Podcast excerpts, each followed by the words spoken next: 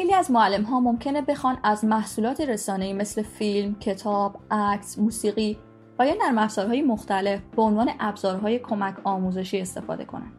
این کار خیلی می‌تونه بهشون در آموزش موضوعی که در حال تدریسش هستن کمک برسونه اما در این حال به دلیل اینکه ما اینجا با کودکان طرفیم ممکنه با انتخاب محصول رسانه‌ای اشتباه در جهت عکس قدم برداریم و با انتخاب نادرست مثلا یک فیلم وقتمون رو هدر بدیم یا تاثیرات ناخواسته روی کودکان بگذاریم حتی کودکان ممکنه با تماشای اون محصول رسانه یا استفاده از اون وارد فضای گنگ و مبهمی بشن بدون اینکه بتونن به درستی پیام رو رمزگشایی و تفسیر کنن به همین دلیله که معلم ها از اون گروه هایی هستند که باید دانش لازم درباره مخاطب شناسی خصوصا مخاطب کودک داشته باشن تا بتونن به درستی از محصولات رسانه‌ای در آموزشاشون استفاده کنن. تو این قسمت از پادکست مدرسه رسا که قسمت دوازدهم میشه من مانیا لهپور به همراه همکارم دکتر ابراهیم طلایی تلاش می‌کنیم این بحث رو برای شما معلم ها تا جایی که می‌تونیم روشن کنیم و به شما اطلاعاتی رو بدیم که تو مسیر مخاطب شناسی و انتخاب محصول رسانه مناسب کمکتون کنه. همراه ما باشید.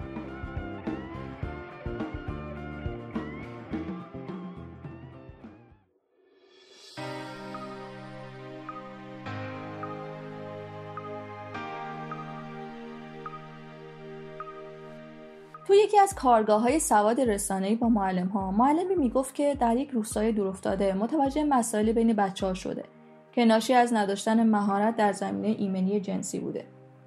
این معلم متوجه شده بود که بچه های اون روستا ممکنه در معرض آزار جنسی باشن. به همین دلیل در صدت برمیاد که آموزش رو به اونها بده. برای این کار در طی جستجوهایی که داشته به یه انیمیشن به اسم کومل می‌رسه. شاید این انیمیشن رو دیده باشید. این انیمیشن یه کارتون آموزشی هندیه که اتفاقا درباره ایمنی جنسیه و در مورد یه دختر بچه است که از طرف دوست پدرش که اون رو عمو صدا می‌زنه مورد آزار و اذیت جنسی قرار می‌گیره.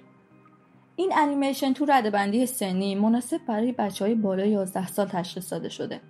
صحنه های مبهمی داره و برای بچه ها بدون تحصیلگر قابل درک نیست ضمن اینکه تو بافت جامعه هندی ساخته شده و برای کودک ایرانی رمزگشایی از اون و درکش سختره این معلم دلسوز میاد و این انیمیشن رو برای بچه های دبستانی اون روستا من جمله بچه های کلاس اول و دوم و سوم نمایش میده. این کار معلم با اینکه خیلی خیرخواهانه بوده اما یک اشتباه بزرگ محسوب میشه. چرا که انیمیشن به طور خاص ردبندی سنیش برای کودکان بالای 11 ساله و دوم اینکه این انیمیشن در یک بافت فرهنگی متفاوت با ایران و در هند ساخته شده و درکش حتی برای کودکان بالای 11 سال ایرانی هم می‌تونه سخت باشه. و نکته مهم دیگه اینه که حتی اگه این فیلم در یک بافت مشابه ایران ساخته می‌شد باز هم برای فهم موضوعی که کودکان درکی ازش ندارن به تحصیلگر نیاز بود و فیلم به تنهایی برای انتقال مفهوم کافی نیست. منظور از تحصیلگر همون واسطه میان کودک و رسانه است که با به کار بردن تکنیک هایی به کودک کمک می‌کنه فیلم رو درک کنه. در واقع تلقی این معلم دغدغه من این بوده که چیزی که خودش از فیلم درک می‌کرده بچه ها هم همون رو درک می‌کردن. در صورتی که اینطور نیست و تحقیقات زیادی نشون میده که برداشت آدم ها از یک فیلم می‌تونه به قایت متنوع باشه. این واقعیت در مورد کودکان خیلی برجسته تره چرا که اونا هنوز دانش زبانی کافی برای درک زبان رسانه ها رو ندارن هنوز تجربه کافی برای درک مفاهیم متنوع رو ندارن و به طور کلی هنوز دنیاشون به دنیای ما اونقدر نزدیک نشده که بتونن درکی شبیه به بزرگسالان از فیلم ها داشته باشن. هنوز محیط اطراف هم براشون گنگه چه برسه به فیلم ها اونا برای اینکه دنیا رو بفهمن با همون اطلاعاتی که دارن تصویری از دنیا برای خودشون می‌سازن که می‌تونه خیلی تحریف شده و بدور از واقعیت باشه. خلاصه اینکه باید همیشه با این پیشفرض جلو رفت که کودکان اون چیزی که بزرگسالان می‌بینن رو ممکنه درک نکنن.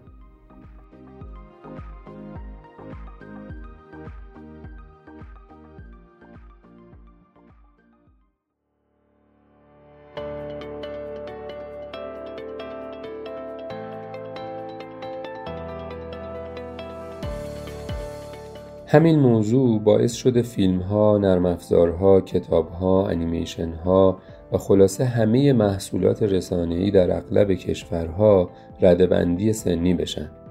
سیستم ردبندی محتوای رسانه های مثل فیلم، انیمیشن، نرم افزارها و بازی های کامپیوتری به منظور طبقه بندی اونا بر اساس مناسب بودنشون برای مخاطبانه. این طبقه بندی بر اساس نوع نمایش موضوعاتی مثل سکس، نمایش خشونت یا مواد مخدر در اونها استفاده از کلمات رکیک یا موضوعاتی که ممکنه برای کودکان یا نوجوانان مناسب نباشه انجام میشه. بیشتر کشورها فرمهای سیستم ردبندی دارند که با عنوان مجوز، گواهی ردبندی و اینها شناخته میشن.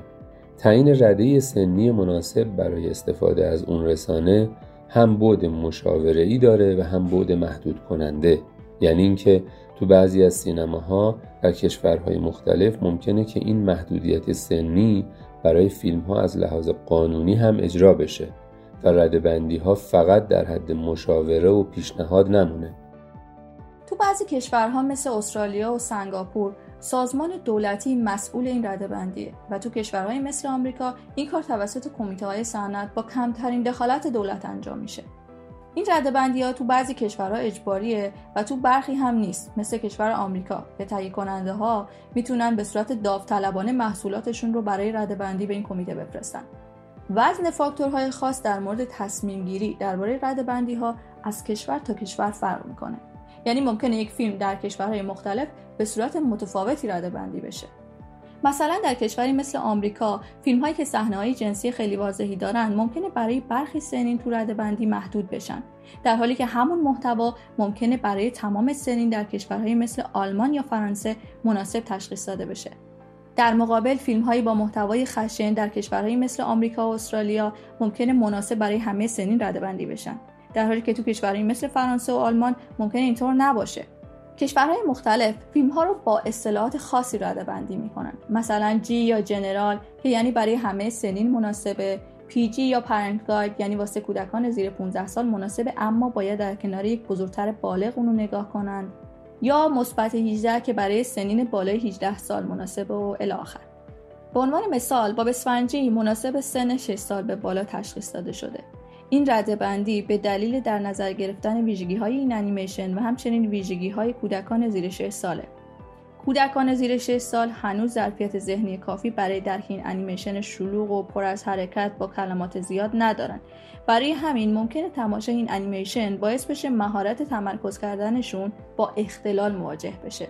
چون اونا تو سنی هستن که خیلی ذهن بازیگوشی دارن و تمرکز براشون سخته این فیلم هم کمکی به اونا در قابلیتشون برای تمرکز نمی‌کنه.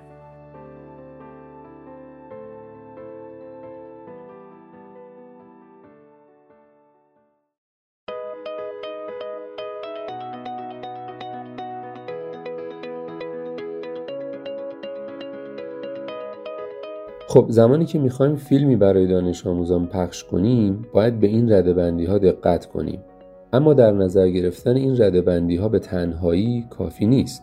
چرا که همونطور که گفتیم هر کدوم از این فیلم ها تو بافت خاص خودشون ردبندی شدن و ممکنه برای مخاطب ایرانی اون ردبندی ها مناسب نباشه. ضمن اینکه اگه بخواید یه فیلم تولید ایران رو پخش کنید هیچ ردبندی در مورد اون فیلم وجود نداره. بنابراین شما نباید فقط به ردبندی ها اکتفا کنید و باید یه دانش کلی در این باره داشته باشید که چه محصولات رسانه‌ای مناسب دانش آموزا هستند و چه محصولاتی نیستند. برای این کار باید چند نکته رو به خاطر بسپارید و ما اونا رو اینجا به صورت مختصر میگیم. یک باید حواستون باشه که اون فیلم در چه بافتی ساخته شده و داستانش درباره چیه؟ چه مفاهیمی رو داره بیان می‌کنه؟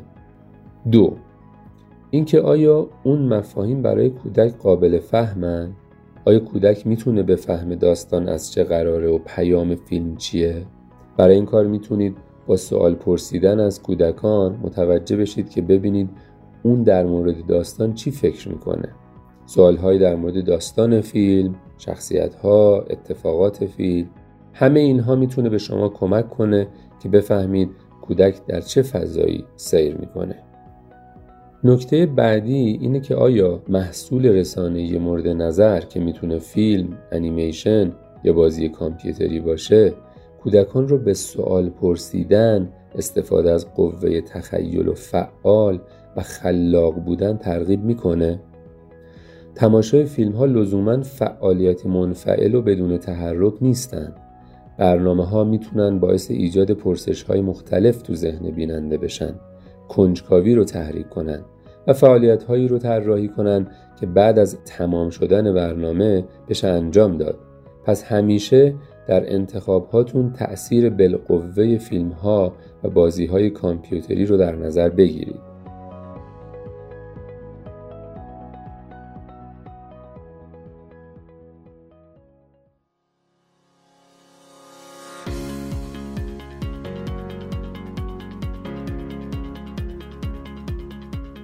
سوال بعدی که باید بپرسید اینه که تا چه حد این برنامه ها اهداف تجاری و تبلیغاتی دارند.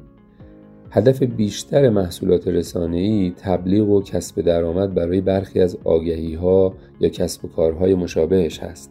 همیشه باید در نظر بگیریم که این فیلم داره چی رو تبلیغ می‌کنه و در نهایت به سود چه کسیه.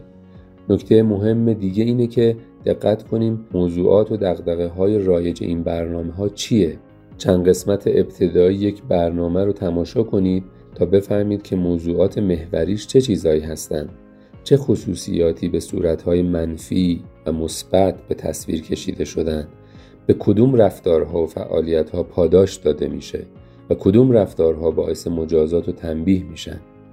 از دیدگاه برنامه چه چیزی مهم با ارزش یا خواستنیه؟ نکته مهم اینه که محصول رسانه‌ای مورد نظر جنسیت ها و تفاوت های فردی رو چطور داره نشون میده؟ اینکه فیلم ها باعث میشن بچه ها خودشون رو از شخصیت هایی که تو رسانه ها نمایش داده میشن پایین تر بدونن از جنبه های مانند نژاد، اخلاق، توانایی جسمی، جنسیت و چیزهای از این قبیل باعث میشه که عزت نفس و حس ارزشمندیشون کمتر بشه. همچنین اگه مخاطبان شخصیت های تلویزیونی رو با خودشون متفاوت بدونن باعث ایجاد نوعی ادراک تحریف شده از دنیای واقعی میشه. نباید تنها به حضور ساده تفاوت ها یا شباهت ها در برنامه ها اکتفا کنیم بلکه مسئله مهم اینه که این تفاوت ها چطور به تصویر کشیده میشن. حواستون به این باشه که این برنامه چه تاثیرات احساسی و هیجانی روی کودکان دارن. باید توجه داشته باشیم که معمولا واکنش های هیجانی کودکان با بزرگسالان متفاوته. ممکنه برخی از عناصر داستانی برنامه مثل یک تعارض ساده بین دو تا شخصیت یا به خطر افتادن جون یه نفر برای ما بزرگسالان عادی باشه. اما همین درگیری ها می‌تونه تاثیرات عمیقی رو کودکان کم سن و سال بگذاره. یادتون باشه که بچه ها با همدیگه فرق می‌کنن.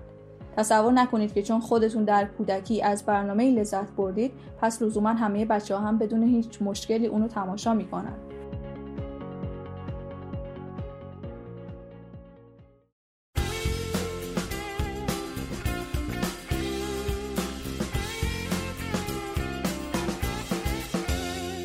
خب ما سعی کردیم یه سری نکات کلی و اولیه به شما پیشنهاد بدیم. اما متخصص شدن تو حوزه سواد رسانه نیازمند مطالعه و اختصاص وقت بیشتریه ما تو وبسایت مدرسه رسا طرح درسها و مقالات و فیلم های آموزشی گذاشتیم که می‌تونید اونا رو استفاده کنید و کم کم شاهد ارتقای مهارت سواد رسانه در خودتون و دانش آموزاتون باشید ما رو از نظرها، پیشنهادها و دیدگاهاتون بی‌نصیب نکنید. بازخورد شما به ما کمک می‌کنه بتونیم محتوای با کیفیت و کاربردی تری تولید کنیم. پادکست های مدرسه رسا رو می‌تونید علاوه بر سایت مدرسه رسا و کانال تلگرامی رسا اسکول 99 از طریق اسپاتیفای، کست باکس و گوگل پادکست هم گوش بدید. لازم یادآوری کنیم مدرسه رسا یه مدرسه آنلاین در حوزه سواد رسانه‌ایه و همچنین جاییه که معلم ها می‌تونن اولین شبکه اجتماعی خودشون رو داشته باشن. یعنی می‌تونن برن تو سایت ثبت نام کنند انجمن و گروه درست کنند و پیج خودشون رو داشته باشند می‌تونن معلم های دیگر رو پیدا کنند ارتباط بگیرند و شبکه سازی کنند به کامیونیتی باشند که خاص معلم هاست. شما هم می‌تونید برید تو سایت rasaschool.org ثبت نام کنید و از مزایای این شبکه اجتماعی بهره ببرید. خوب و سلامت باشید.